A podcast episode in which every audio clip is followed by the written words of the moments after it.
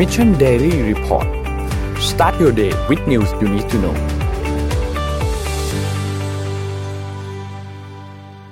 สวัสดีครับวินนี้ต้อนรับเข้าสู่ Mission Daily Report ประจำวันที่ 6 กันยายน 2564 นะครับ วันนี้คุณอยู่กับเรา 3 คนตอน7โมงถึง8โมงเช้าครับ สวัสดีพี่เอ็ม สวัสดีพี่ปิ๊กครับ สวัสดีครับสวัสดีครับ ครับผม วันนี้วันจันทร์นะครับ วันแรกของสัปดาห์นะครับ เริ่มต้นวันกันด้วยการอัปเดตเรื่องราวต่างๆ กัน หลังจากที่ช่วงเสาร์อาทิตย์มี เรื่องเกิดขึ้นเยอะมากจริง ๆ นะครับ เดี๋ยวเราค่อยๆไปทีละเรื่องกันนะครับ เริ่มต้นกันที่อัปเดตเรื่องตัวเลขต่างๆกันก่อนครับ อันแรกครับ เริ่มต้นกันที่จำนวนผู้ที่ได้รับการฉีดวัคซีน อันนี้วันที่สี่นะครับ วันที่สี่เนี่ยคือวันเสาร์ที่ผ่านมานะครับ เราฉีดวัคซีนไปได้ประมาณ3ามแสนเจ็ดหมื่นโดสนะครับ รวมแล้วเนี่ยฉีดไป 35.5 โดส35.5 ล้านโดส เป็นเข็มที่ 1 21จุด25.1 เป็นเข็มที่ 2 9.8 นะครับ แล้วเป็นเข็มที่ 3 ประมาณ6แสน นะครับความคืบหน้าในการฉีดวัคซีนของเรานะครับ100 ล้านโดสภายในสิ้นปีนี้ ตอนนี้ฉีดไปแล้ว 34.9นะครับเราต้องฉีดเพิ่มอีกประมาณ 65 ล้านโดสนะครับคิดเป็นประมาณกลมๆก็ 35%นะครับควรจะฉีดให้ได้ประมาณวันละ5 5 0 0 0 0นะครับแต่ว่าล่าสุดเราฉีดได้เป็นวันเสาร์อาทิตย์ก็มันตัวเลขมันจะลดลงนิดนึงนะครับอยู่ที่ประมาณ3 6 0 0 0 0เพราะฉะนั้นหวังว่าวันธรรมดาจะทบได้ แต่ว่าล่าสุดก็มีวันหนึ่งที่ฉีดได้เกือบเกือบหนึ่งล้านโดสในภายในวันเดียวเหมือนกันนะครับ ประมาณ9 0 0 0 0 0กว่าก็คิดว่า กำลังการฉีดไม่น่าจะเป็นปัญหาแล้ว เป็นแค่เรื่องของเอาวัคซีนมาให้ทันตามนัด เท่านั้นก็พอนะครับ เราเหลือเวลาอีกประมาณ 118 วันครับ จะหมดปีนี้นะครับ คิดว่าเป้าหมายไทยอะคีปด้วยเพสนี้นะ น่าจะเป็นไปได้ครับ 100 ล้านโดสภายในสิ้นปีครับ สถานการณ์ผู้ป่วยครับ ตอนนี้มีผู้ป่วยรักษาอยู่ในโรงพยาบาลเพิ่มขึ้น อยู่ที่ 44,000นะครับถ้าใครจำได้เมื่อสัปดาห์ที่แล้วเราตัวเลขเราอยู่ที่ประมาณ 10,000กว่าหรือถึง 20,000กว่า อันนี้คิดว่าน่าจะเป็นการบางส่วนอาจจะย้ายจากที่โรงพยาบาลสนามไปที่โรงพยาบาลปกตินะครับเพราะว่าตัวเลขโรงพยาบาลสนามเนี่ยลดลงค่อนข้างเยอะ ปกติจะอยู่ที่ประมาณ1นึ่งแสนห้านะครับ ตอนนี้โรงพยาบาลสนามเนี่ยอยู่ที่ประมาณ1นึ่งแสนกับอีกประมาณ 7,000 เท่านั้นเองนะครับ เป็นผู้ป่วยอาการหนักลดลง 59 คนครับ อยู่ที่ 4,682 นะครับ และใส่เครื่องช่วยหายใจลดลงเช่นเดียวกันครับ อีก 4 คนอยู่ที่ 1,000 กับอีก 8 คนนะครับ รักษาหายประมาณ 18,000 คนครับ ไปดูสถานการณ์ผู้ป่วยผู้ติดเชื้อนิดนึงครับ อันนี้เป็นตัวเลขอัปเดตเมื่อวานนี้คือวันอาทิตย์นะครับรวมตรวจ ATK เนี่ยเรากลับมาเลข 20,000 อีกแล้วนะครับ อยู่ที่ 20,000 กับอีก 418 นะครับ เพราะว่าเราเจอตัว ATK ค่อนข้างเยอะครับอยู่ที่ 4,966 นะครับ แล้วก็ตรวจ RT-PCR อยู่ที่ประมาณ 14,000 15,000 นะครับ แล้วตรวจเฉลี่ยย้อนหลังลดลงอีกแล้วครับ สัปดาห์ที่แล้วเนี่ยเราตรวจเฉลี่ยย้อนหลังอยู่ที่ประมาณ 47,000 ถึง 48,000 นะครับ ตอนนี้เหลือ 44,000 กับอีกประมาณ 500 นะครับ ก็ลดลงเรื่อยๆ ครับสำหรับตัวเลขการตรวจนะครับ เป็นสัญญาณที่ไม่ดีเท่าไหร่ครับ แต่ว่า positive rate เนี่ย อยู่ที่ 42.11%ครับ และพบเชื้อเฉลี่ยย้อนหลัง 7 วันอยู่ที่ 18,766 นะครับ นี่คือตัวเลขอัปเดตสถานการณ์ผู้ติดเชื้อล่าสุดในวันที่ 5 ครับ ไปดูตัวเลขเศรษฐกิจกันบ้างครับ เริ่มต้นที่เซตครับ เซตเมื่อวันศุกร์ที่ผ่านมาปิดที่ 1,500 1,650.33 นะครับ บวก 0.16%นะครับ ต่างประเทศครับติดลบกันทั้งกระดานเลยมีแค่ NASDAQ ตัวเดียวเท่านั้นที่บวก 0.21%นะครับ นอกนั้นครับ ดาวโจนส์ติดลบ 0.21% NYSE ติดลบ 0.10%ฟุตซี่ครับติดลบ 0.36%และห่างเสียงติดลบเยอะกว่าเพื่อนครับ 0.72%นะครับราคาน้ำมันดิบครับก็ยังทรงๆนะครับ มีการปรับตัวลงเล็กน้อยครับ อยู่ที่ West Texas Intermediate ครับ 69.29 ติดลบ 1%นะครับ และ Brent crude oil อยู่ที่ 72.61 ติดลบ 0.58%ครับ ราคาทองคำเป็นบวกครับ บวกขึ้นมา 1%ครับ อยู่ที่ 1,827.73 นะครับ และคริปโตเคอเรนซีติดลบทั้งกระดานเลยครับ แต่ว่าภาพรวมแล้วยังเป็นตลาดขาขึ้นอยู่นะครับบิตคอยครับอยู่ที่ห้าหมื่นแล้วนะครับอีเทเรียมครับสามพันเก้านะครับ Binance อยู่ที่ 495 นะครับ Cardano ครับ 2.86 Dogecoin 0.3 และโซลาร่าครับ 136 นะครับ นี่เป็นอัปเดตตัวเลขทั้งหมดของตอนเช้าวันนี้ครับ ค่ะไปต่อกันที่ข่าวเกี่ยวกับ โควิด นิดๆแต่ว่าเป็นเรื่องของธุรกิจกันบ้างแล้วกันนะคะ เป็นเรื่องของ Philippine Airlines ค่ะ Philippine Airlines เนี่ยยื่นขอล้มละลาย แล้วก็เตรียมเข้าสู่กระบวนการฟื้นฟูกิจการค่ะ ก็อย่างที่ทราบกันดีนะคะ ว่าธุรกิจสายการบินเนี่ยได้รับผลกระทบหนักมากจากการระบาดของโควิด -19 Philippine Airlines ก็เป็นอีกสายการบินหนึ่งทำให้ต้องหยุดทำการบินในหลายเส้นทางค่ะ แต่ว่าล่าสุดเนี่ยได้ยื่นขอล้มละลายกับศาลในสหรัฐอเมริกา เพื่อเข้าสู่กระบวนการปรับโครงสร้างหนี้และฟื้นฟูกิจการ ถึงแม้ว่าก่อนหน้านี้สายการบินจะพยายามอย่างหนัก โดยการปรับลดพนักงานลงแล้วก็ไปเลื่อนไปจนถึงไม่รับเครื่องบินใหม่อะค่ะ ก็คือเลื่อนการรับเครื่องบินใหม่ออกไปก่อน โดยการยื่นล้มละลายเนี่ยจะสามารถทำให้ปรับโครงสร้างสัญญาได้ แล้วก็ลดหนี้ลงได้อย่างน้อยสองพันดอลสองพันล้านดอลลาร์สหรัฐ หรือว่าหกหมื่นประมาณหกหมื่นห้าพันล้านบาทนะคะ นอกจากนี้ยังได้รับเงินทุนใหม่หกร้อยห้าสิบห้าล้านดอลลาร์ หรือว่าประมาณสองหมื่นหนึ่งพันสองร้อยกว่าล้านบาท ซึ่งเป็นผลของกฎหมายในมาตราเป็น chapter 11 ของสหรัฐ นอกจากนี้ Philippine Airlines เนี่ยจะลดขนาดฝูงบินลง 25%แล้วก็เจรจาสัญญาใหม่อีกครั้ง เพื่อลดการจ่ายค่าเช่าก็คือ หวังว่าจะปรับโครงสร้างหนี้แล้วก็กลับคืนมาได้ค่ะ อืม เป็นกำลังใจให้ธุรกิจสายการบินค่ะ ครับเป็นกำลังใจโดยเฉพาะโดยเฉพาะธุรกิจสายการบินในบ้านเรานะโอ้โหอันนั้นอันนั้นก็ก่อนโควิดป่ะค่ะเราไม่เห็นมาสักพักอ่าเหมือนกันนะข่าวเรื่องสายการบินยื่นยื่นล้มละลาย แต่มีช่วงแรกๆที่เราไม่ไม่หมายถึงว่าของเห็นของบ้านเราของบ้านเราที่พี่จะพูดถึงก็คือ ทุกสายการบินที่เขายังไม่ได้รับเงินช่วยเหลือจากภาครัฐอะอ๋อจนป่านนี้ก็ยังไม่ได้อะครับ ที่ก็ยังเนี่ยอาจจะรู้สึกว่าก็ยังอยากจะเป็นอีกหนึ่งเสียงที่บอกว่าโอ้โหช่วยเขาเถอะภาครัฐเขาก็เป็นหนึ่งในกลไกสำคัญนะ ในเรื่องการท่องเที่ยวอะไรอย่างเงี้ยโดยเฉพาะกลุ่ม low cost airline อะที่เขาขอกู้แล้วขอขอกู้อีกลดวงเงินกู้แล้วก็แล้วก็ยังไม่ได้อะไรอย่างเงี้ยอืมอืมอะเดี๋ยวพี่พาไปดูพูดถึงเรื่องท่องเที่ยวเนาะก็ไปดูผลจะเรียกผลประกอบการก็ได้เนอะของโครงการภูเก็ตแซนด์บ็อกซ์นะครับอ่าค่ะ โดยเอ่อปกติแล้วทางทททเนี่ยจะออกมาสรุปผลเดือนละหนึ่งครั้งทุกสิ้นเดือนนะก็จบเดือนไปก็จะมารายงานผลนะครับภูเก็ตแซนด์บ็อกซ์เนี่ย ทบทวนความจำนิดนึงเริ่มต้นโครงการเมื่อวันที่หนึ่งกรกฎาคมที่ผ่านมานะครับ ถึงวันนี้ก็ผ่านไปสองเดือนนะครับสรุปตัวเลขผลงานเป็นอย่างนี้ครับภูเก็ตแซนด์บ็อกซ์สองเดือนสร้างเราสร้างรายได้เข้าประเทศประมาณหนึ่งพันหกร้อยสามสิบสี่ล้านบาทนะครับ โดยรายละเอียดเนี่ยก็คือ แบ่งเป็นจำนวนนักท่องเที่ยวสะสมนะครับ ที่เข้ามาเที่ยวบ้านเราประมาณ 26,400 คนนะครับ แล้วก็ สร้างยอดจองห้องได้366,971ห้องนะครับ โดยรายได้อย่างที่บอกเนี่ย1,600ล้านกว่าบาทเนี่ยแยกออกเป็นรายได้ที่เกี่ยวกับการจองห้องพักอยู่565ล้านนะครับ แล้วก็การซื้อสินค้าและบริการ376ล้าน แล้วก็อีก350ล้านเนี่ยเป็นเรื่องของการใช้อาหารอ่าใช้จ่ายเรื่อง food and drink นะครับอ่านั่งทานอาหารอะไรต่างๆนะครับ แล้วก็สุดท้ายคือเรื่องของ การใช้จ่ายในส่วนของ medical and health service อยู่ที่ 229 ล้านบาทนะครับนักท่องเที่ยวที่มาท่องเที่ยวบ้านเราสูงสุด5อันดับแรกนะครับ จาก 5 ประเทศนะครับ ก็มีสหรัฐอเมริกานะครับ UK อิสราเอลฝรั่งเศส แล้วก็เยอรมนีนะครับ แล้วก็สุดท้ายคือเดือนนี้โครงการฝึกชันวอลเนี่ยจะเป็นจะเป็นเดือนที่เรียกว่าโครงการทดลองเดือนนี้จำได้ว่าเขาจะทดลองสามเดือนนะครับ แล้วก็จะเอาสิ่งที่ ได้เรียนรู้จากโครงการแซนด์บ็อกซ์เนี่ยไปใช้ต่อที่เขตอื่นๆก็ต้องดูว่า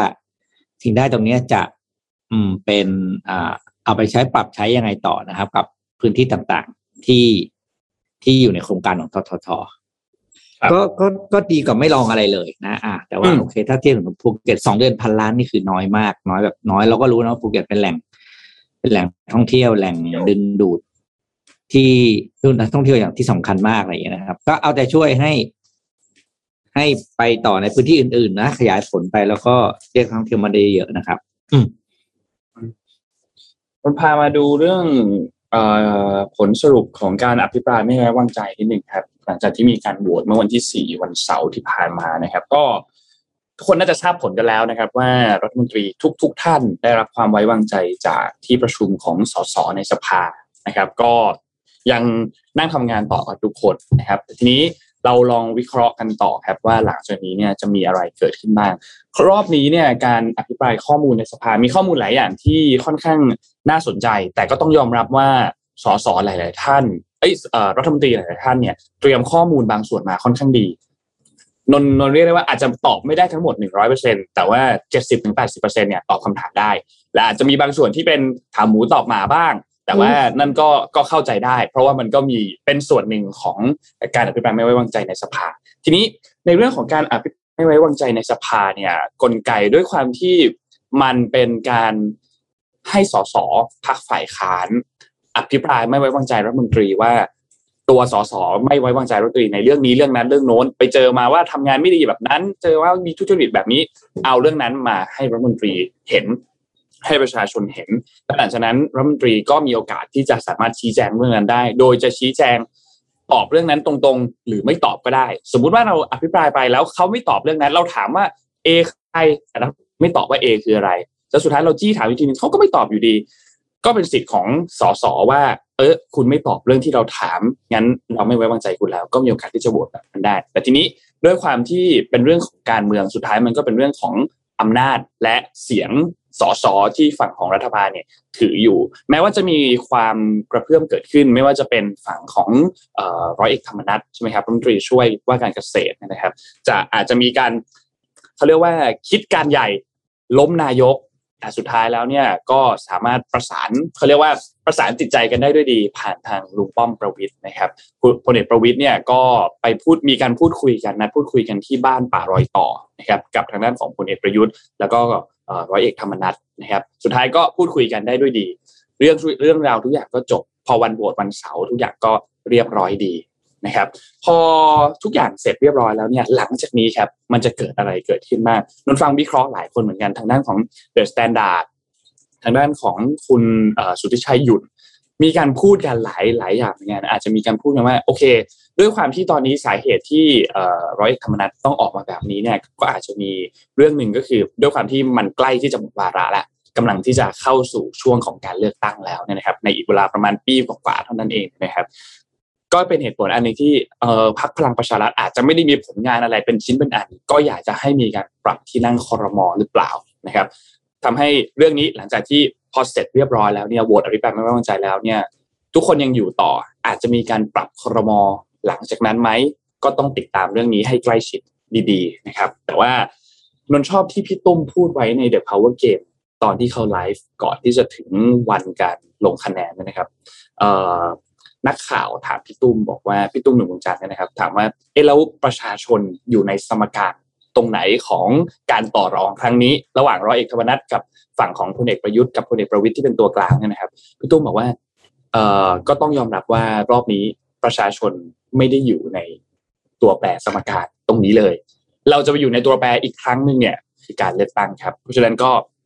ติดตามการเลือกตั้งกันต่ออีกครั้งหนึ่งว่า หลังจากนี้เนี่ยจะเป็นอย่างไรนะครับ ทางด้านของรัฐมนตรีหลาย ๆ ท่านก็บอกว่าโอเคก็ก็ก็ดีใจที่สุดท้ายแล้วได้รับความไว้วางใจคุณอนุทินเองก็ก็บอกว่าโอเคก็ดีจะได้ทำงานให้กับประเทศต่อนะครับ ทางด้านของโฆษกรัฐบาลโฆษกสำนักงานนายกเนี่ยนะครับ ก็ออกมาบอกว่าคุณธนกรนะครับ ก็บอกว่าการอภิปรายเพื่อลงมติไม่ไว้วางใจเนี่ย เรียบร้อยหมดแล้วนะครับพลเอกประยุทธ์ ก็ได้รับความไว้วางใจจากสมาชิกสภาสะท้อนให้เห็นว่าสภายังเชื่อมั่นการทำงานของนายกรัฐมนตรีและรัฐบาล โดยนายกและรัฐมนตรีก็ยังคงเดินหน้าทำหน้าที่ต่อไปนะครับ เพราะฉะนั้นหลังจากนี้ก็รอติดตามกันต่อครับว่าสถานการณ์การเมืองหลังจากนี้จะเป็นอย่างไรต่อครับ แต่ว่าพลเอกประยุทธ์ก็ได้รับคะแนนเห็นด้วยรู้สึกว่าจะน้อยที่สุด ลองลองลองลองบวยอ๋อลองบวยเป็นลองบวยใช่เป็นลองบวยแต่ว่า แต่ว่าไม่ไว้วางใจรู้สึกจะเยอะที่สุดอืม ก็ประมาณนี้ครับสำหรับเรื่องของการอภิปรายไม่ไว้วางใจนนมีอีกเรื่องหนึ่งที่อยากให้ทุกคนติดตามต่อครับ ก็คือโพของผู้ว่ากทมครับนิด้าครับเขามีการทำโพออกมาครับทำสูตรสำรวจเขาก็จะมีการทำความคิดเห็นออกมาอยู่แล้ว โดยรอบนี้เนี่ย เป็นการทำความคิดเห็นรอบที่ห้าแล้วครับ อืม โดยสำรวจระหว่างวันที่สามสิบถึงสามสิบเอ็ดสิงหาคม แล้วก็วันที่หนึ่งถึงวันที่สองกันยายนนะครับ จากประชาชนที่มีอายุ 18 ปีขึ้นไปนะครับ แล้วก็มีสิทธิ์เลือกตั้งในกรุงเทพมหานครนะครับ กระจายไปทุกระดับการศึกษาทุกอาชีพทุกรายได้ รวมแล้วสำรวจทั้งหมด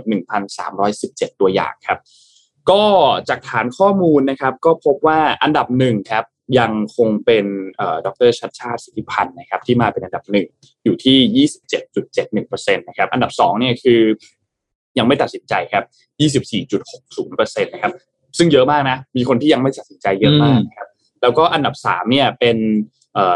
พลตำรวจเอกจากทิพย์ชัยจินดานะครับอยู่ที่สิบห้าจุดสี่เก้าเปอร์เซ็นตนะครับอันดับสี่เนี่ยอยู่ที่เก้าจุดห้าเจ็ดเปอร์เซ็นเป็นพลตำรวจเอกอัศวินขวัญเมืองนะครับก็คือผู้ว่าปัจจุบันนะครับ แล้วก็คนถัดไปนะครับ อันดับที่ห้าเนี่ยก็บอกว่าเป็นผู้สมัครจากพรรคคณะก้าวหน้าหรือว่าพรรคก้าวไกลนะครับ ตอนนี้ยังไม่รู้ว่าใครจะเป็นคนลงสมัครนะครับ แล้วก็อันดับที่หก เป็นคุณรัศนาโตสิตระกูลนะครับ และอันดับที่ 7 เป็นผู้สมัครจากพรรคเพื่อไทย อันดับที่ 8 เป็นผู้สมัครจากพรรคประชาธิปัตย์อันดับที่ 9 เป็นดรสุชาชวีสุวรรณสวัสดิ์นะครับ ก็คือพี่เอเนี่ยครับ แล้วก็อันดับ 10 ยังบอกว่าไม่เลือกใครก็คือไปโหวตโนนะครับ และอีกประมาณอันดับ 11 ประมาณ 1.14%บอกว่าจะไม่ไปลงคะแนนเสียงเลือกตั้งนะครับ ก็ต้องรอติดตามดูครับว่าหลังจากนี้เนี่ยคะแนนผู้ว่าเลือกตั้งเนี่ยจะเป็นอย่างไรนะครับ ไม่รู้ว่าเราจะได้โหวตกันเมื่อไหร่นะไม่แน่ใจ แต่คิดว่าปีนี้แหละ ปีนี้แหละ ชัวร์ๆได้ได้เลือกตั้งผู้ว่าจริงเหรอปีปีนี้ อันนี้เดือนเก้าแล้วนะคะ อืม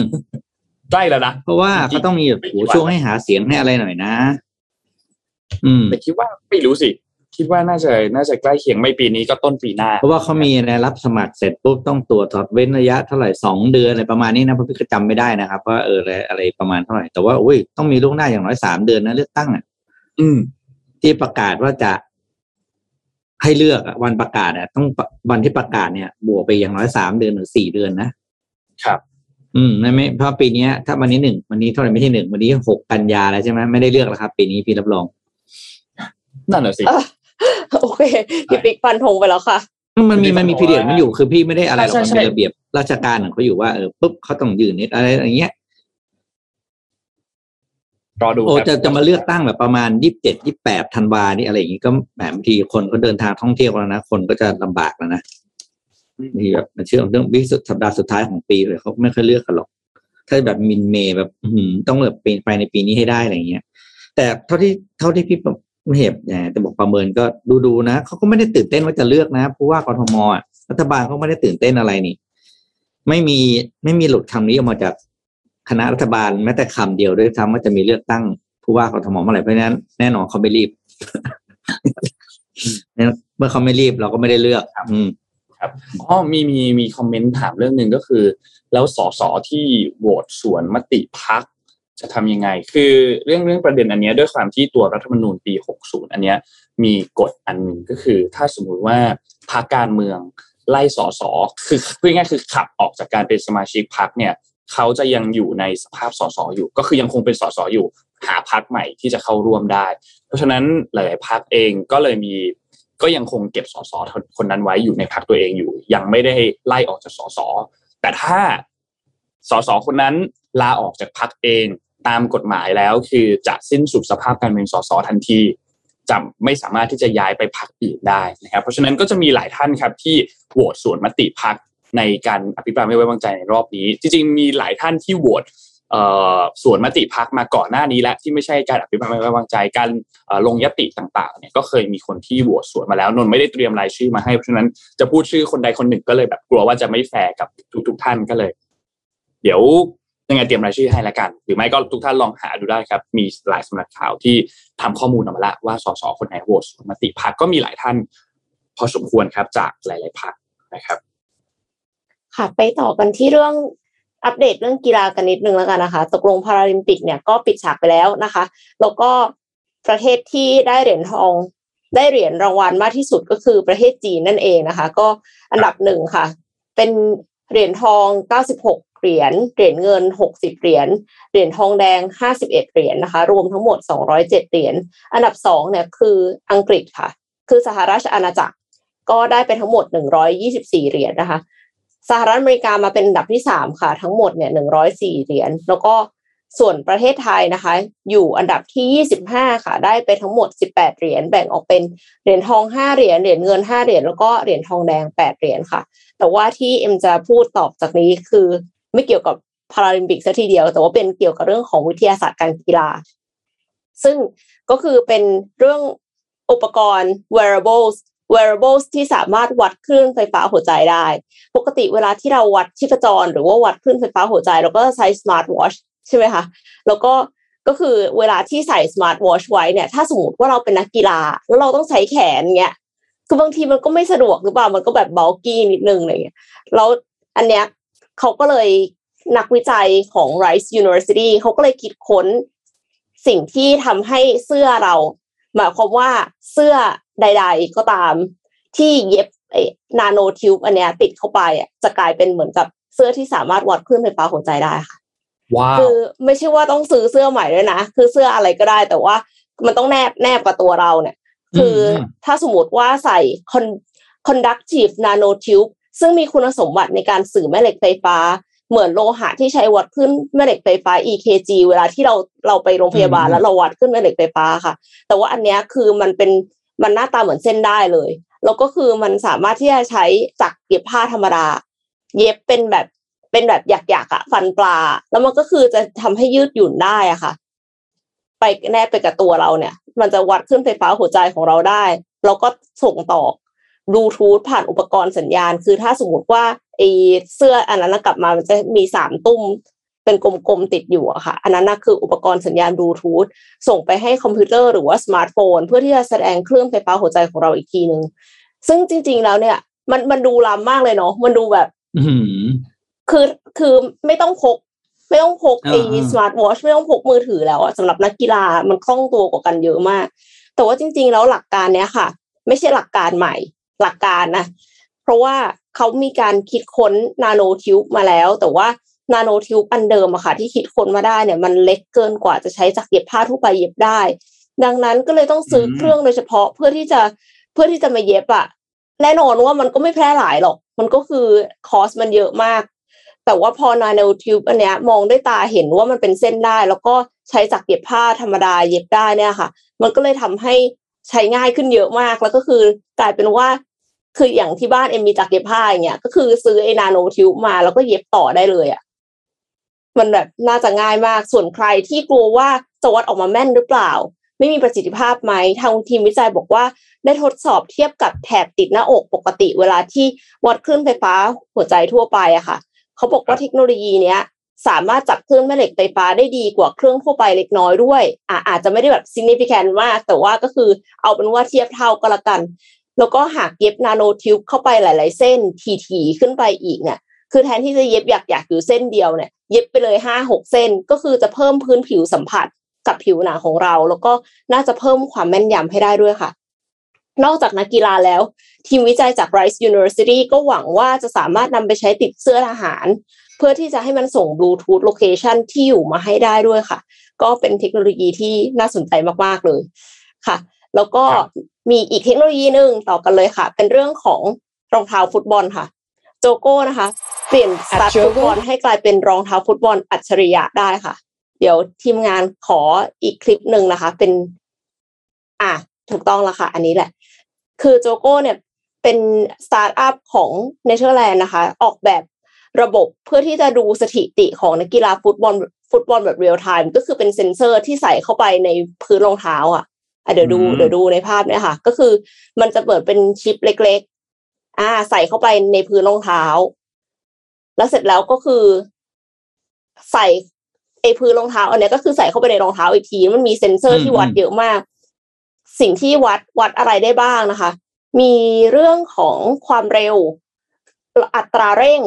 การสัมผัสบอล เวลาที่อยู่กับบอลการส่งรับลูกบอลพลังในการยิง การกระจายกำลังขวาซ้าย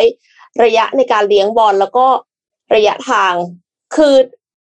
คือวัดเยอะมากๆเลยอะอืมอืมอืมอืมวัดเยอะจนแบบหูยท่านละเอียดขนาดนี้นี่ น่าจะเอามาทำเรื่องวิทยาศาสตร์การกีฬาได้เยอะจริงๆค่ะใช่เรื่องพวกนี้คือวิทยาศาสตร์การกีฬาเลย คือหมายถึงว่าแบบน่าจะน่าจะเพิ่มประสิทธิภาพอะในการในการเล่นฟุตบอลได้เยอะมาก เพราะว่าเขาส่งสัญญาณผ่าน YouTube ไปยังขอโทษค่ะบลูทูธไปยังตัวแอปนะคะ ซึ่งก็คือโค้ชและผู้เล่นเนี่ยสามารถที่จะดูค่าความสามารถได้ผ่านแดชบอร์ดบนหน้าจอเลยค่ะ ก็อืมล้ำมาก ๆ เลยนะคะ ใช้ผ่านแอป iOS ก็ได้ Android ก็ได้ แล้วก็เซ็นเซอร์เนี่ยก็กันน้ำด้วยค่ะ แต่ว่าต้องชาร์จนะคะ ก็คือแต่ละเซ็นเซอร์แต่ละตัวเนี่ยจะบันทึกข้อมูล 1,000 ครั้งต่อวินาที มีน้ำหนัก 4 กรัม สามารถใช้งานได้ถึง 30 ชั่วโมงต่อการชาร์จ 1 ครั้งค่ะ ส่วน ชุดหนึ่งเนี่ยนะคะสำหรับผู้เล่น1คน ราคาตอนนี้คืออยู่ใน Kickstarter อยู่ใน Early Bird เนี่ย 99 ดอลลาร์สหรัฐหรือประมาณ 3,200 บาทค่ะ ใครอยากจะสนับสนุนก็สามารถเข้าไปที่ Kickstarter ได้นะคะ นนท์สนใจไหมคะน่าสนใจมากนะ คือแต่ก่อนอืมแต่ก่อนมันเคยมีของมันจำไม่ได้แล้ว ไม่แน่ใจน่าจะเป็น Adidas ที่เป็นชิปตัวหนึ่งใส่ไปในพื้นรองเท้าเหมือนกันนั่นแหละ แบบเดียวกันเลย แล้วก็สามารถ tracking ได้ ประมาณหนึ่งเหมือนกัน ไม่แน่ใจว่าตอนนี้เขายังมีอยู่ไหมนะ แต่ว่าเหมือนเคยเห็น Adidas ทำแนวแนวๆประมาณเนี้ยเหมือนกัน ต้องรอดูครับว่าจะประสบความสำเร็จแค่ไหน แต่ว่าตอนที่ Adidas ทำตอนนั้นน่ะเขาก็มีการทำตลาดการตลาดอยู่ช่วงหนึ่งนะ แต่ว่าหลังจากนั้นก็เหมือนจะเงียบๆไปไม่ได้แบบ ไม่ไม่ไม่ได้คอนติเนียต่อขนาดนั้น น่าจะ Adidas ถ้าจำไม่ผิดนะอืมแต่ว่าถ้าสมมติว่าเราดูเองอะ มันจะได้อะไรไหมอะ คือหมายความว่าเราต้องมีโค้ชหรือเปล่ามันถึงจะมีประโยชน์ อืมถ้าต้องมีสิเพราะว่าเราตัวเลขมันใช้ไม่ถูกไงสำสำหรับฟุตบอลเราเราถ้าคนที่ใช้ไม่ถูกก็อาจจะใช้ไม่ถูก แต่ว่าถ้าเกินกีฬาวิ่งอะ จริง ๆ แล้วว่าคนทั่วไปอะถ้าเริ่มวิ่งเริ่มอะไร ก็อาจจะวิเคราะห์อะไรได้ประมาณหนึ่งวิเคราะห์ว่าแบบ เราวิ่งอยู่ใน pace เท่าไหร่ มาวิเคราะห์ต่อกับเอ่ออัตราการเต้นหัวใจ วิเคราะห์กับรอบขา cadence วิเคราะห์กับเอ่อ strideระยะก้าวอะไรอย่างเงี้ยก็ก็อาจจะพอได้นะอืม น่าสนใจรู้สึกว่าจะมีแต่เนี่ยอ่านี่นี่ไงมีคอมเมนต์บอกว่ามีของ n i กี้ด้วย n i กี้ plus แต่น่าสนใจมากน่าสนใจมากค่ะก็ไปตามกันได้ใน Kickstarter เดี๋ยวจะไม่แปะทีเนี้ยลิงก์จะบอกว่าไอะไรเพราะว่าอะไรนะพอถ้าเอาตัวเนี้ยเอาเจ้าโจโก้ไปใส่ให้กับนักฟุตบอลอาชีพจริง ๆอะที่เขาเล่นอยู่นะ ต่อไปเวลาเวลาเกมต่างๆ มาสร้างค่าพลังตัวนักบอลในเกมห้ามมั่วแล้วนะ มันมีสถิตินะ คืออม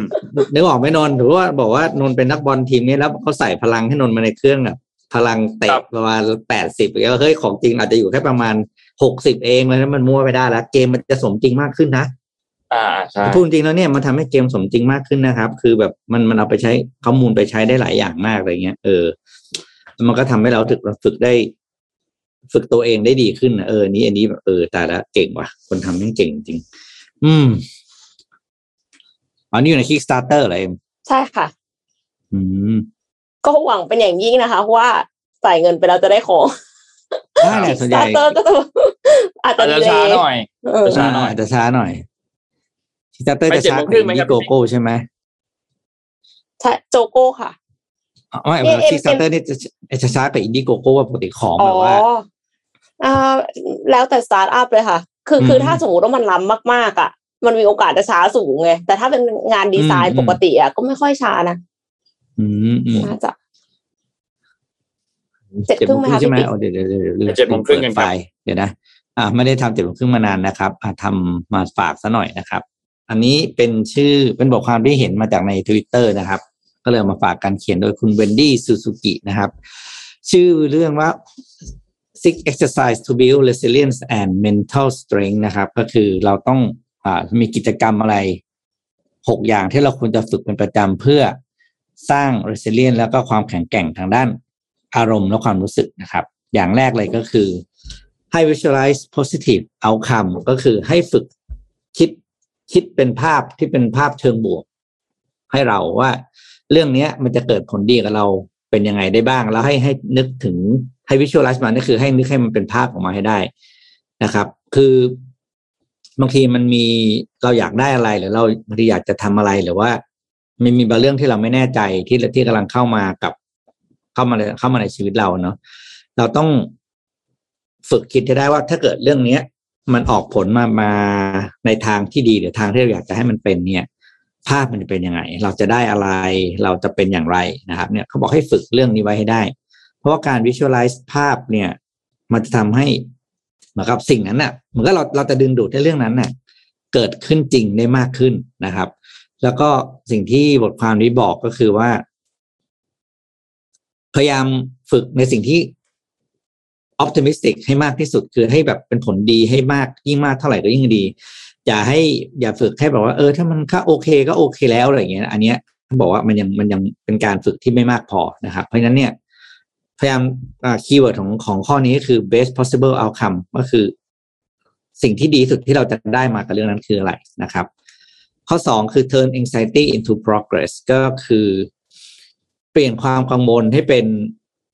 ขั้นตอนของการทำงานเพื่อลดความกังวลนั้นนะครับ ก็คือเวลาเราเจอปัญหาหรือเรื่องที่เราไม่สบายใจปุ๊บเนี่ย ก็บอกเลยว่าให้เรา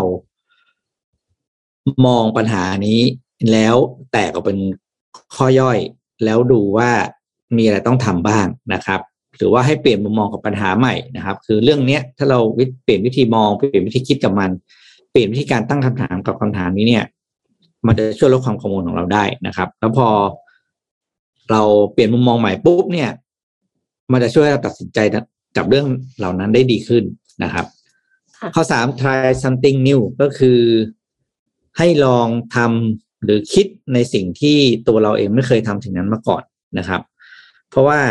การได้ลองทำสิ่งใหม่เนี่ย มันจะเป็นการพาเราไปเจอประสบการณ์ใหม่ๆนะเปลี่ยนมุมมองของเราช่วยให้เราเห็นอะไรในในในแง่มุมที่แตกต่าง และสุดท้ายที่สำคัญที่สุดก็คือ มันจะค่อยๆ ค่อยๆ พาเราออกจากคอมฟอร์ทโซนที่เราอยู่เป็นประจำนะครับ คือการที่เรานั่งแช่อยู่ที่เดิมหรือว่า ไม่ได้ไม่ค่อยได้เปลี่ยนแปลงตัวเอง หรือไม่มีอินพุตใหม่เข้ามาเนี่ย มันทำให้วิธีการมองการคิดการแก้ปัญหาเนี่ย มันก็จะใช้วิธีการเดิม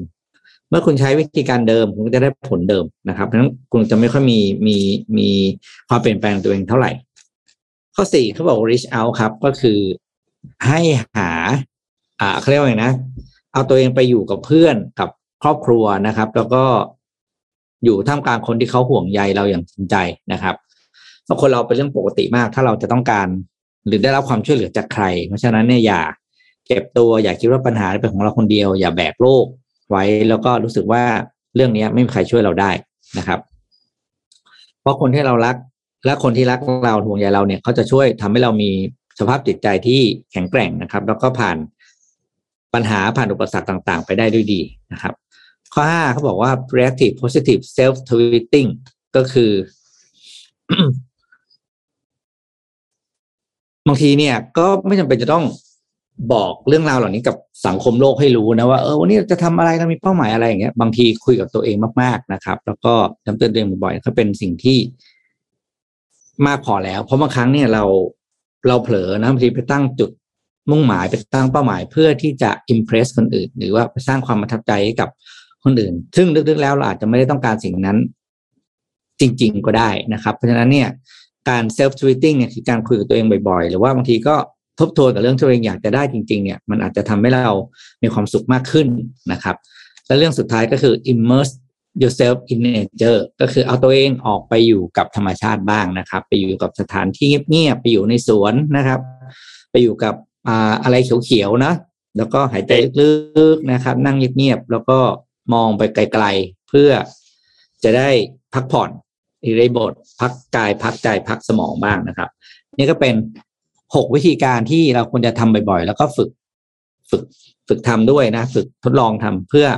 สร้าง resilience แล้วก็ mental strength ให้กับตัวเองครับเอามาฝากกันเจ็ดโมงครึ่งวันนี้สั้น ๆสำคัญมากเลยค่ะ คือจริง ๆ แล้วการที่ได้ออกไปข้างนอกแล้วก็คือแบบว่าอยู่กับธรรมชาติเนี่ยเอ็มคิดว่ามันฮิวมาก หลายคนคือไปไปทะเลเลยนะคะไปไกลมากไปทะเล แต่ว่าบางคนก็คือไปแค่สวนเนี่ย มันก็รู้สึกดีขึ้นแล้วค่ะ จริงๆแล้วที่หลังจากล็อกดาวน์ผ่านมาเนี่ยค่ะ เอ็มก็ไปนั่งคาเฟ่ที่แบบว่ามีสวนอยู่ข้างๆ แล้วก็คือไปเดินในสวนแล้วก็รู้สึกว่าแบบเออ มันสดชื่นพอแล้วพอแล้วแค่นี้แหละสิ่งนี้คือแบบว่าทำให้ความเครียดมันลดลงได้จริง ๆ ถึงแม้ว่าเป็นระยะเวลาที่ไม่ได้นานมาก ก็ยังรู้สึกว่าดีเลยก็แนะนำค่ะ ครับ ใช่ อืม เมื่อวานคนเที่ยวเยอะมากเลยนะ สุดสัปดาห์ที่ผ่านมา พี่เห็นเพื่อนอยู่เฟซในในในเฟซบุ๊กนี่ไปอยู่กันหัวหินเนี่ยเต็มไปหมดเลย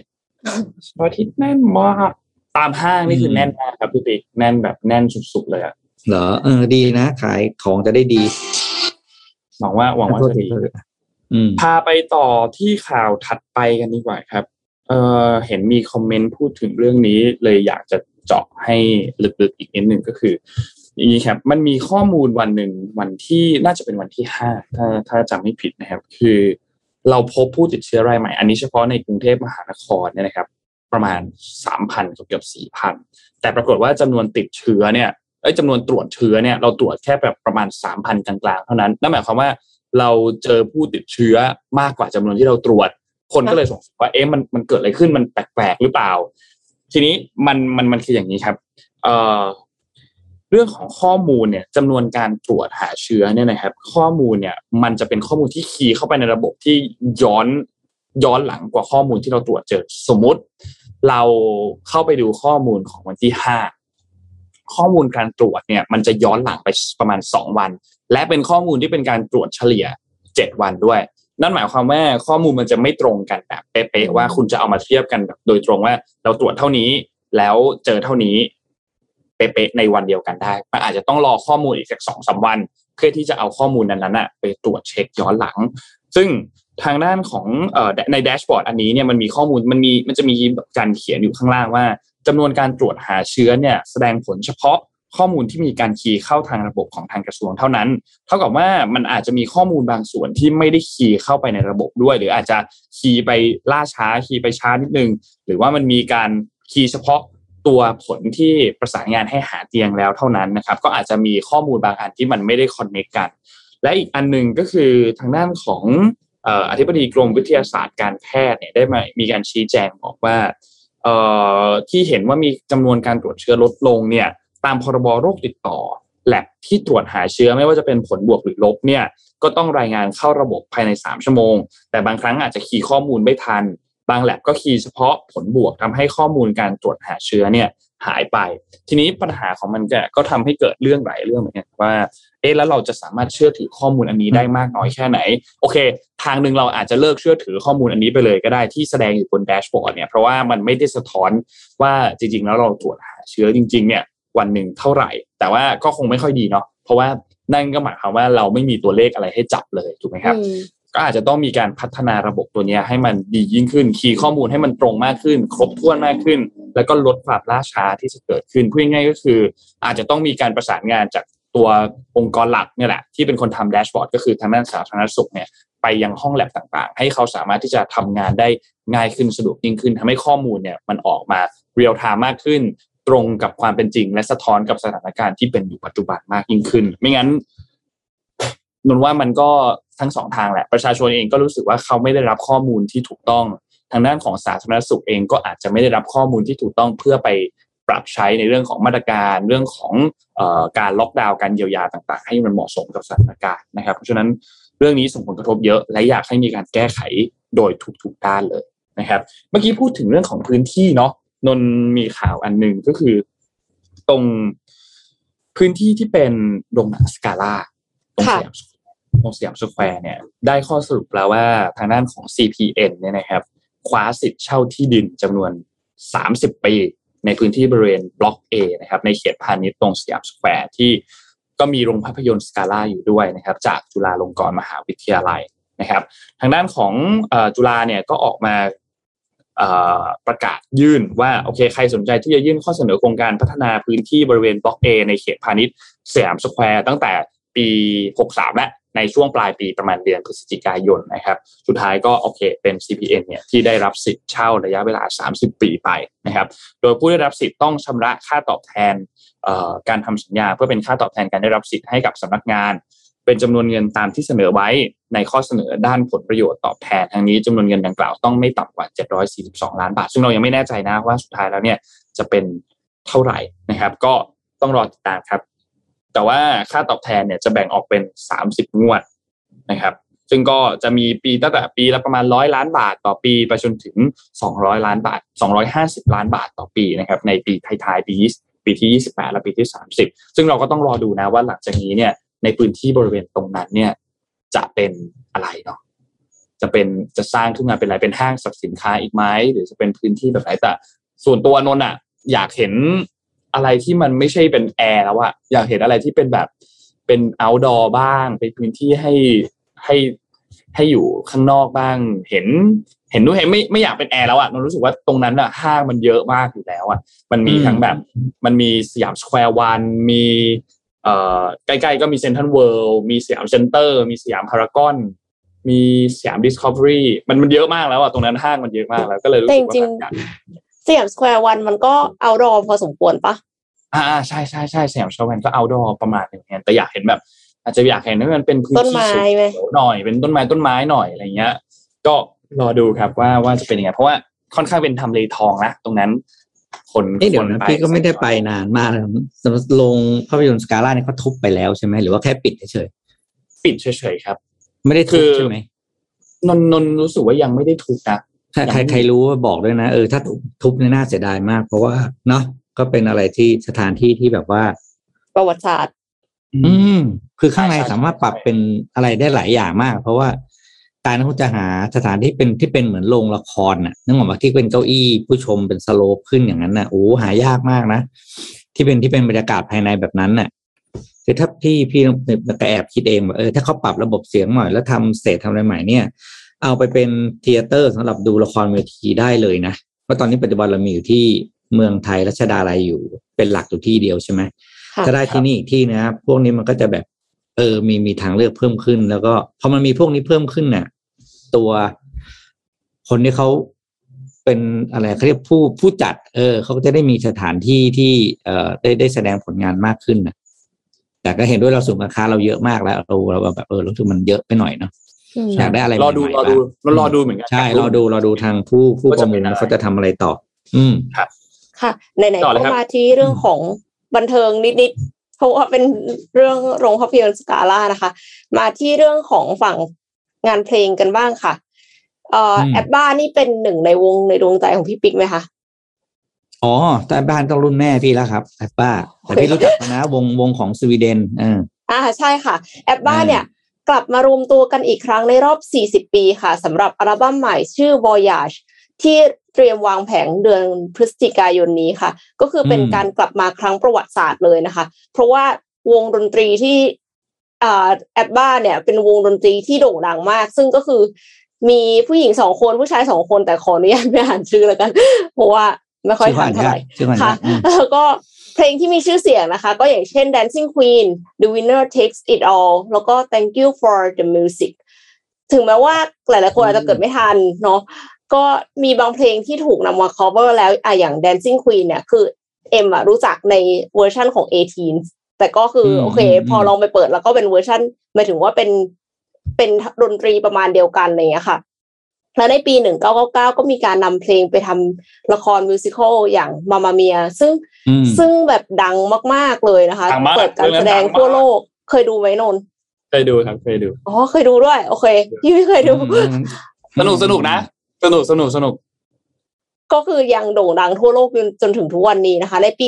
2013 เนี่ย ทางวงเปิดพิพิธภัณฑ์ ABBA Museum ของตัวเองที่กรุงสต็อกโฮล์มประเทศสวีเดนด้วย คือดังขนาดมีพิพิธภัณฑ์ของตัวเอง แล้วก็ในปี 2016อะค่ะ ก็มีการ spin-off Mamma Mia The Party เป็นแบบ spin-off มาจาก musical เนี่ยค่ะแล้วก็ประสบความสำเร็จอย่างมากจนมีคิว waiting list ยาวเป็นปี ส่วนการกลับมารวมตัวอีกครั้งในรอบ 40 ปีนี้เนี่ย ก็จะมีอัลบั้มชุดใหม่ชื่อ The Voyage ประกอบไปด้วย 10 เพลงใหม่ทั้งหมดนะคะ แล้วก็พวกเขาก็ยังเลือก produce เพลงใหม่เองทั้งหมดเหมือนชุดก่อนๆแล้วก็เตรียมวางแผงวันที่ 5 พฤศจิกายนนี้ แต่ว่า นอกเหนือจากนั้นนะคะ ที่เห็นในภาพเนี่ยค่ะ มีการเทียบกันระหว่างรูปจริงกับดิจิตอลคือเขาจะจัดคอนเสิร์ตดิจิตอลคำว่าจัดจัดคอนเสิร์ตดิจิตอลเนี่ย คือจะทำให้ตัวเองอะ ดูเหมือนตอนที่อายุน้อยๆอีกครั้งหนึ่ง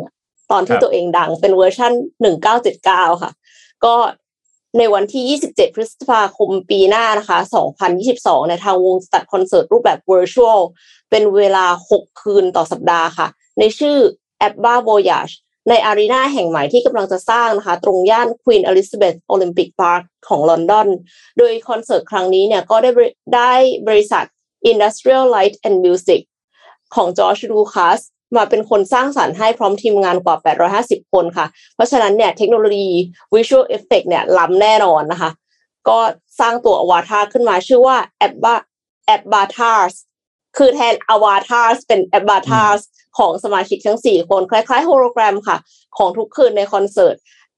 แอ Avatars ก็จะร่วมแสดงบนเวทีกับวงดนตรีสดค่ะน่าติดตามมากค่ะว่าจะออกมาเป็นรูปแบบไหนนะคะ ก็คือจะบอกว่าแอปบ้าเนี่ยเมื่อสี่ปีก่อน ก็เป็นวงแรกของโลกเลยนะ ที่จัดอ่า virtual concert คือแอปบ้าเป็นวงที่มีแนวคิดแบบว่าทันสมัยมากคือแม้ว่าน่ะก็เห็นตัว ตัวอะไรนะ ตัวตัวจริงของของทุกคนวันนี้แล้วอายุไม่ใช่น้อยๆนะ แต่ว่าโอ้โหก็ล้ำมากอะเรื่องเทคโนโลยีอะไรอย่างเงี้ยถ้าพี่จำไม่ผิดประมาณปี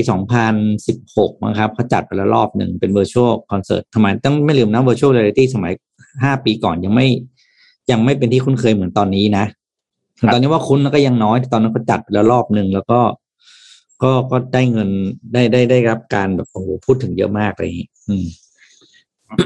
มมันล้ำตรงที่เอาเทคโนโลยีมาทำให้ตัวเองดูเด็กลงได้แหละเออเออเออแล้วดูแบบย้อนชย้ออนบชอบหน้าตาย้อนไปประมาณสี่สิบปีอะไรอย่างเงี้ย อืมอ่าเดี๋ยวไปดูที่จีนบ้างนะครับ ที่จีนเนี่ย ตอนนี้ถ้าใครติดตามข่าว ทางด้านการปรับ อ่า ปรับโครงสร้างผมใช้คำว่าปรับโครงสร้างทางสังคมเลยนะของที่จีนจะต้องคุ้นกับคำว่า common prosperity นะครับอืม common pros- prosperity หรือความหมายของมันก็คือเป็นการ เขาเรียกว่า อ่า การกระจายความมั่งคั่งมั่งคั่งเอ่อออกไปให้ให้ให้ให้สู่อ่าเขาเรียกว่าเท่าเทียมลดความเหลื่อมล้ำทางสังคมนะครับ แล้วก็กระจายความมั่งคั่งไปสู่ผู้ที่มีฐานะยากจนกว่านะครับ โดยโดยคำนี้เนี่ยถ้าเป็นถ้าเป็นภาษาไทยเขาเรียกนโยบายความเจริญรุ่งเรืองร่วมกันนะครับอืมสิ่งนี้เนี่ยอ่าทางรัฐบาลของสีจิ้นผิงเนี่ยได้ประกาศนโยบายไว้ตั้งแต่ประมาณ สองสามปีที่แล้วแล้วนะครับ แล้วก็ตอนนี้เริ่มเริ่มเป็นที่พูดถึงมากขึ้น เพราะว่ากำลังจะเริ่มมีผลบังคับใช้ในหลาย ๆ มิติด้วยกัน แน่นอนว่าจุดประสงค์ของโครงการ common prosperity เนี่ยอย่างที่บอกคือว่าโครงสร้างทางสังคมของจีนปัจจุบันไม่ต่างจากไทยครับ ก็คือ คนหนึ่งคนหนึ่งเปอร์เซ็นของประเทศเนี่ยมี แล้วก็ถือครองทรัพย์สินประมาณโลครับสามสิบบวกบวกเปอร์เซ็นต์ของประเทศนะ แปลว่าอะไรแปลว่าเงินเป็นกระจุกใช่ไหม สิ่งที่ทางรัฐบาลสีจิ้นผิงกำลังจะเริ่มทำแล้วง่ายที่สุดเลยคือเรื่องของเขาเรียกว่าการทำให้ค่าเงินของจำนวนเงินของคนที่มีเงินเยอะๆเนี่ย มันไม่มีความหมายครับ แน่นอนนะว่าสิ่งหนึ่งที่คนจีนที่มีตังค์เยอะๆแล้วใช้กันเยอะๆก็คือไปซื้อของแบรนด์เนมใช่ไหมไปซื้ออ่ากระเป๋าอะไรต่างๆ เนี่ย เพราะฉะนั้นวงการแบรนด์เนมตอนนี้ครับ เป็นเป้าหมายแรกเลย แรกๆแล้วกันนะใช้คำว่าแรกๆแล้วกันที่ จะโดนควบคุมโดยรัฐบาลจีนนะครับ ซึ่งพอข่าวนี้ออกมาเนี่ยทำให้หุ้นของทั้ง a i r m e s Gucci เนี่ยก็เรียกว่ากระทบเยอะมาก เพราะว่าจีนเนี่ยเป็นฐานกำลังฐานเป็นฐานลูกค้าใหญ่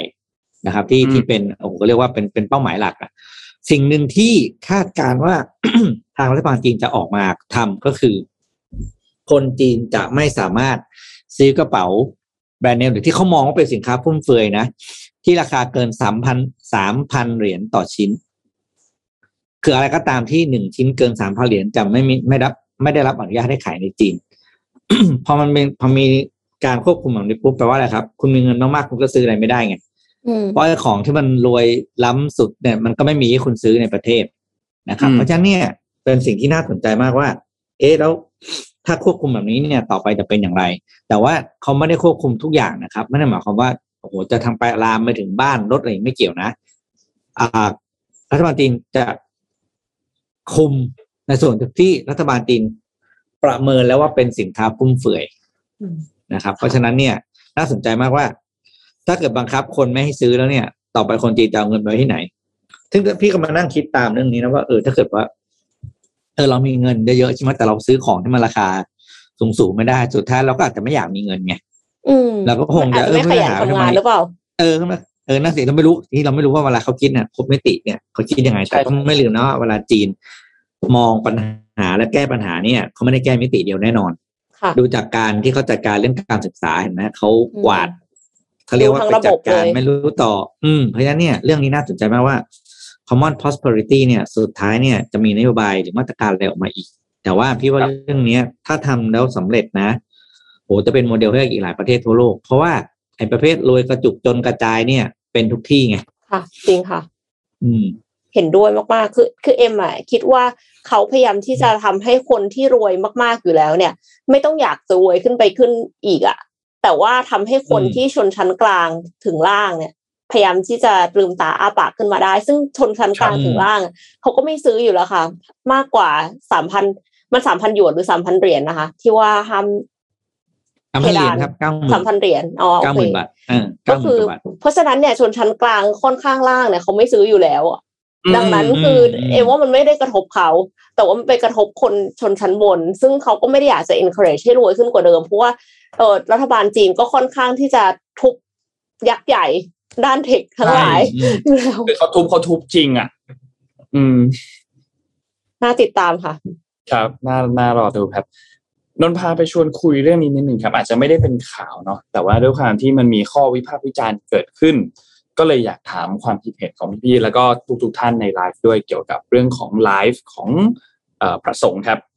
ที่เป็นพระมหาสมปอง แล้วก็พระมหาไพรวันพี่พี่คิดว่าเรื่องนี้การไลฟ์เนี่ยเป็นยังไงบ้างนนนอยากรู้ในมุมมุมของของพี่พี่เหมือนกันนนแชร์ของนนก่อนเลยกันในในฐานะที่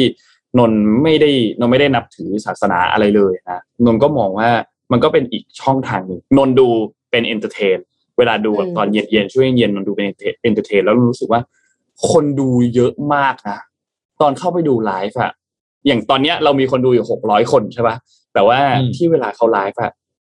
สองแสนคนนะที่ดูสดนะสองแสนคนซึ่งเยอะมากนะนนนึกไม่ออกแล้วว่าสองแสนคนที่นนเคยเห็นที่ดูไลฟ์สดพร้อมกันเนี่ย เกิดขึ้นครั้งสุดท้ายเมื่อไหร่ถ้าจำไม่ผิดก็คือตอนที่แบบ น่าจะต้องย้อนไปตอน The Mask Singer ที่เป็นหน้ากากทุเรียนตอนนั้นเลยอะรอบชิงที่คนที่คนถึงท้ายดูกันเยอะมากๆขนาดนั้นนะนะตอนนี้ก็เลยก็เออก็มีมีคนที่ดูเยอะดูไลฟ์สดอันเนี้ยของพระสงฆ์นี่ค่อนข้างเยอะมากอาจจะเป็นการสอนธรรมะเผยแพร่ศาสนาในอีกช่องทางหนึ่งอีกรูปแบบหนึ่งที่มันเหมาะกับสถานการณ์ปัจจุบันมากขึ้นหรือเปล่านนนนอะส่วนตัวนนไม่รู้สึกว่าจะมีความเหมาะสมหรือไม่เหมาะสมแบบไหนนะนนนมองเป็นดูเป็น entertain ไม่ได้ดูแบบเพื่อเอาความรู้อยู่แล้วนนดูเป็น entertain ก็รู้สึกว่า ก็โอเค อันนี้ความคิดเห็นนนนะครับ พี่พี่คิดว่ายังไงบ้าง พี่ปิ๊กได้ดูไหมคะพี่ได้ดูแบบเขาเรียกนะ เห็น feed มันขึ้นมาแต่เราไม่ได้เข้าไป แต่ว่ามามาอ่านมาอ่านตามในทวิตเตอร์ที่หลังก็เหมือนก็มีแตกเป็นประชาคนดูและประชาชนทั่วไปแตกเป็นสองเสียง แต่ไม่ได้ไม่ได้เกี่ยวกับตัวพระมหาสมปองกับกับ พระมหาไพวันโทษผมลืมชื่อท่านเออพระมหาไพวันนะครับ ชื่อติดปากอยู่ แต่คนจะเข้าไปเมนเรื่องแบรนด์ที่เข้าไปเข้าไปเม้นขายของกันมากกว่า พี่พี่อ่านพี่อ่านเรื่องพวกนี้มากกว่า เพราะว่าตัวพี่พี่พอพี่ไม่ได้ฟังฟังฟังพระอาจารย์ทั้งสองท่านพูดแล้วก็อะไรไม่ได้ใช่ไหมแต่ว่าเหมือนกับคนคนดูแต่เป็นสองเสียงว่าแบรนด์เนี่ยเข้าไปเนี่ย ก็แบบไปเนียนขายของไปแล้วที่แบบบางทีก็แบบ ไม่ได้เกี่ยวกับสาระกับการฟังทำอะไรเลย แล้วก็เขาก็มีคนก็มองเป็นเรื่องสนุกเป็นอีเวนต์หนึ่งว่า เออเป็นอะไรนะเป็นวันที่เป็นวันอะไรเหมือนกับวันมาฆบูชาอันหนึ่งใช่ไหมที่ว่าเวลาเราเพจแบรนด์มารวมตัวกันโดยไม่ได้นัดหมายอะไรเงี้ยก็ก็ก็พี่อ่านตามพวกนี้ไปแต่ถ้าถามพี่เนี่ย พี่ถือว่าการพอถามพี่พี่อาจจะรู้สึกว่า การที่พระพระมหาพระอาจารย์ทั้งสองท่านออกมาไลฟ์พี่ถือว่าไม่ใช่เรื่องแปลกนะอืมเพราะว่าคือพี่ว่าถ้าพูดจริงพระต้องทันโลกนะครับค่ะ ถ้าพระไม่ทันโลกวันนี้สมมติว่ามีพระอาจารย์ทักท่านหนึ่งมาถืออะไรนะเขาเรียกใบลานใช่ไหมมานั่งอ่านอะ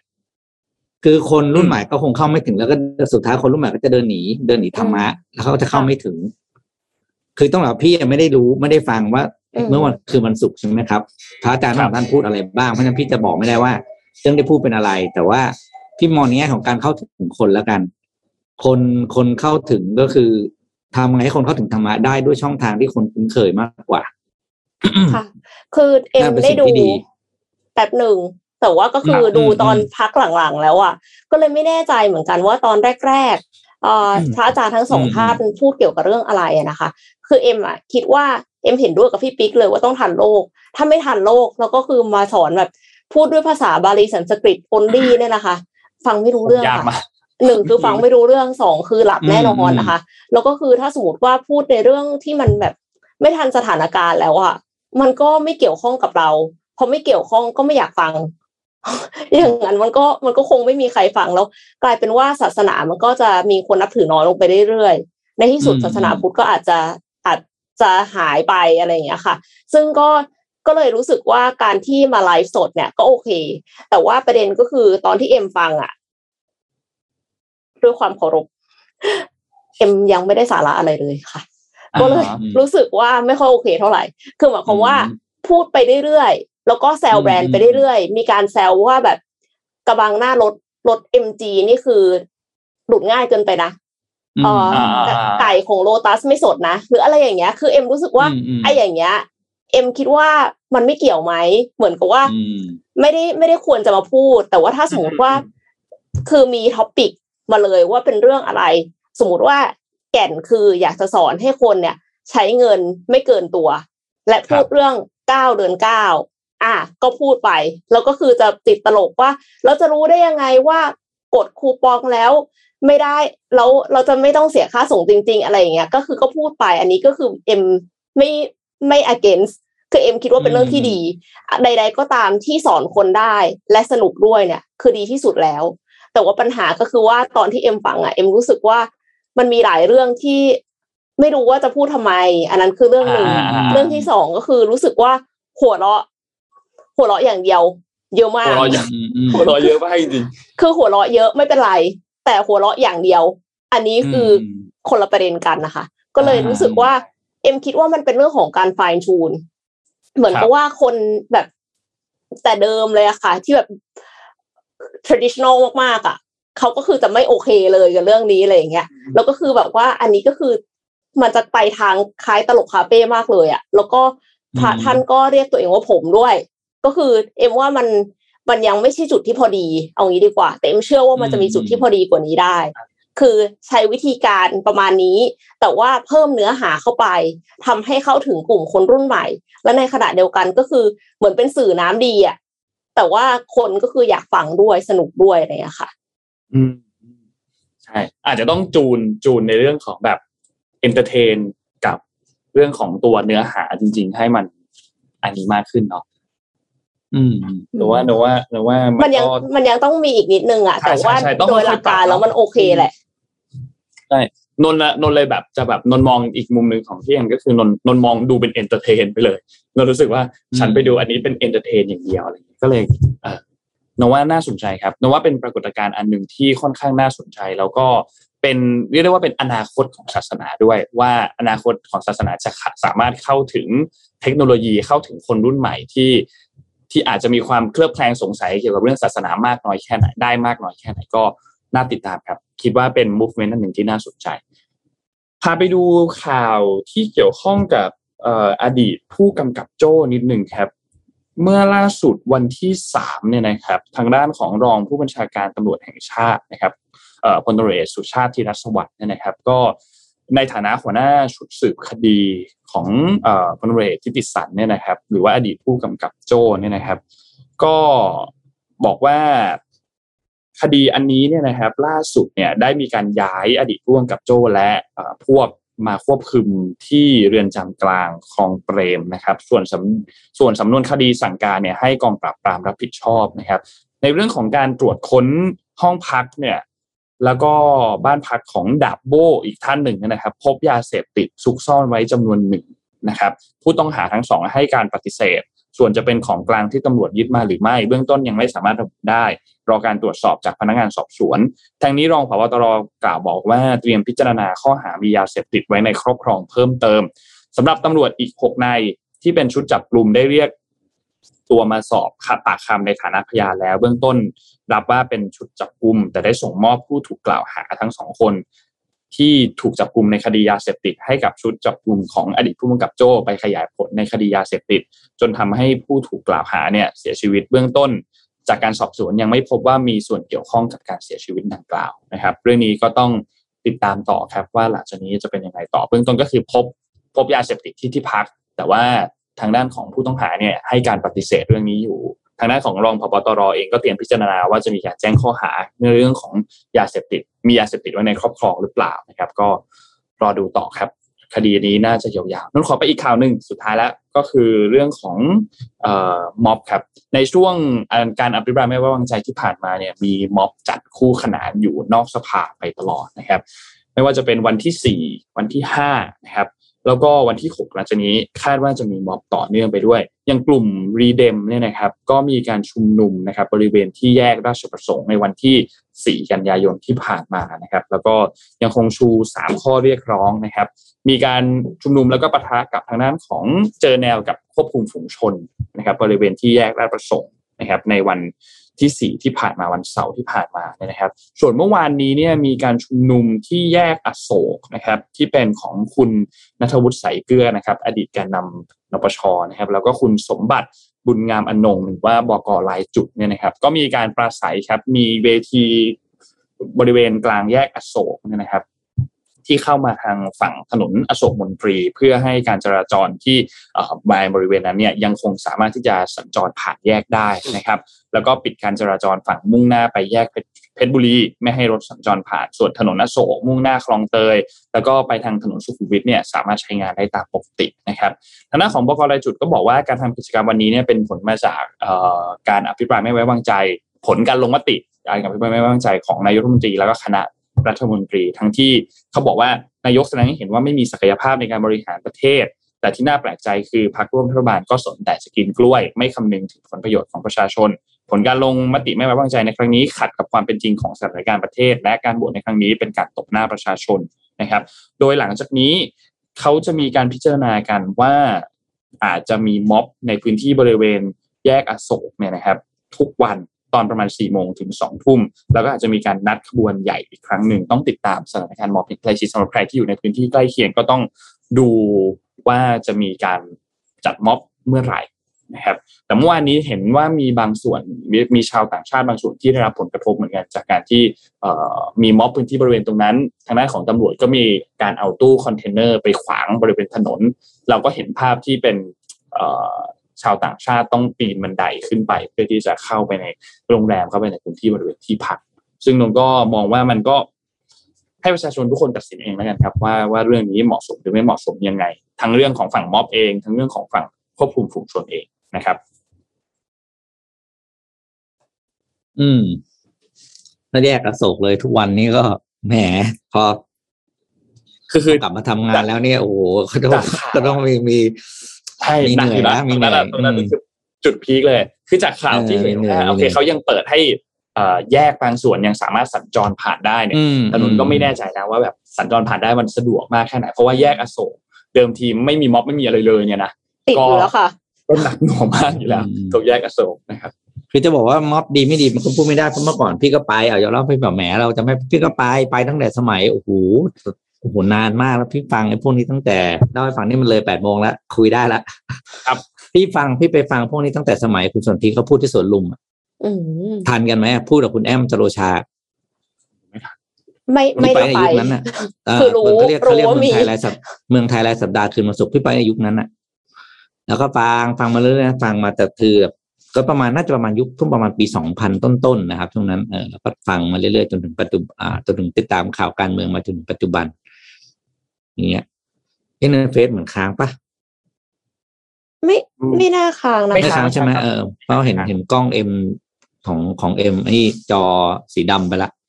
ฮะอืมของเอ็มตอนนี้รูปเอ็มไม่ขึ้น อืมหรอมันยังขึ้นอ่าของโน่นนะขึ้นอ่าไม่เป็นไรครับไม่เป็นไรเขาเล่าให้ฟังเฉยว่าอ่าพอไปมาหลายยุคหลายสมัยเนี่ย เราก็เห็นความจะบอกจะทั้งความเปลี่ยนแปลงก็ได้ หรือ หรือ หรือความเป็นไปก็ได้ว่า ม็อบที่เริ่มตั้งแต่ขนาดเท่านิ้วก้อยจนถึงสุดท้ายขนาดประมาณ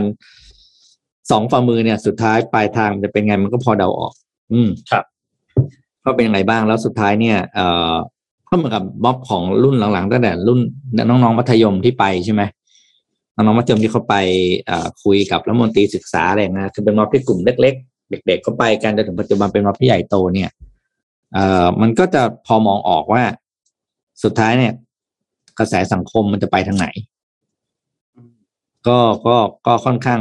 เริ่มเข้าสู่ระดับที่น่าเป็นห่วงอีกครั้งหนึ่ง อย่างตอนที่ต้นปีที่เราอ่านข่าวแล้วน้อง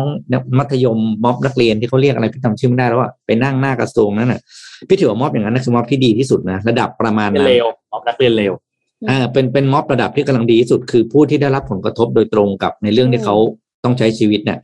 แล้วไปด้วยตัวเองแล้วจบเลิกได้กลับบ้านแน่อย่างนั้นน่ะคือดีที่สุด ไม่ไม่ต้องใหญ่ขนาดนั้นอะไรเงี้ยเพราะว่า อ่า แล้วก็ไปเฉพาะเรื่องที่เกี่ยวข้องกับตัวเองจริงๆอะไรเงี้ยเนาะค่ะ ประมาณนี้พี่มองมานี้แหละ แต่ก็ดูว่าเป็นยังไงก็ ถ้าใครเดินทางก็ต้องติดตามข่าวสารคนที่ต้องเดินทางก็วางแผนหน่อย จะได้จะได้ไม่ติดรถมันไปติดชุมนุมก็ชุมนุมไปก็ทุกอย่างเคลื่อนไหวกันไปก็ต้อง อะช่วยช่วยกันเนาะแต่ว่าอย่าคลัสเตอร์นะคะ อย่ามีคลัสเตอร์ ขอร้องใช่ใช่อย่ามีคลัสเตอร์ เออเดี๋ยวนะเรายังมีโควิดวนเวียนวนเวียนอยู่นะ อืมโควิดยังอยู่กับเรานะ อืมพาไปดูสรุปเหรียญโอพาราลิมปิกกันหน่อยครับว่าไทยเราได้เหรียญไปทั้งหมดกี่เหรียญทั้งหมดเนี่ยเราคว้าได้สิบแปดเหรียญนะครับ ก็มีเหรียญทองห้าเหรียญครับ ของคุณพงศกรแปยอครับ ในการแข่ง wheelchair racing นะครับ ในคลาส T53 ได้คนเดียว3เหรียญเลยใน100เมตร400เมตร แล้วก็800เมตรชายนะครับอีกหนึ่งเหรียญทองก็คือคุณอธิวัตรแพงเหนือนะครับวิวแชร์เรซิ่ง100เมตร เช่นเดียวกัน แต่ว่าเป็นคลาส T54 นะครับแล้วก็อีกอันหนึ่งคือกีฬาบ็อกเซียประเภททีมคลาส BC 1ขีด2นะครับ ก็จะมีคุณวิษณุห้วยประดิษฐ์ มีคุณสุบินทิพมณี คุณวัชรพลวงศา คุณวรวุฒิแสงอำพานะครับ อันนี้เป็น 5 เหรียญทอง เราได้อีก 5 เหรียญเงินครับ จากคุณพรโชคลาภเย็นครับ เป็นบ็อกเซียประเภทบุคคล class BC4 นะครับ คุณสุจิรัตน์ปุกคำนะครับ แบดมินตันหญิงเดี่ยว class SH1 นะครับ คุณวัชรพลวงษาครับบ็อกเซีย ประเภทบุคคล class BC2 นะครับ คุณประวัติวะโฮรัมย์ครับ wheelchair racing 1,500 เมตรชาย class T53 แล้วก็คุณอธิวัฒน์แพงเหนือนะครับ wheelchair racing 400 เมตรชาย class T54 คนนี้รู้สึกว่าจะแพ้แค่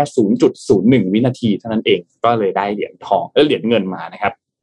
และเราได้อีก 8 เหรียญทองแดงครับ จากคุณรุ่งโรจน์ไทยนิยมครับ table tennis บุคคลชายคลาส 6 นะครับ คุณสายชลคนเจนครับ wheelchair racing 800 เมตรชาย class T54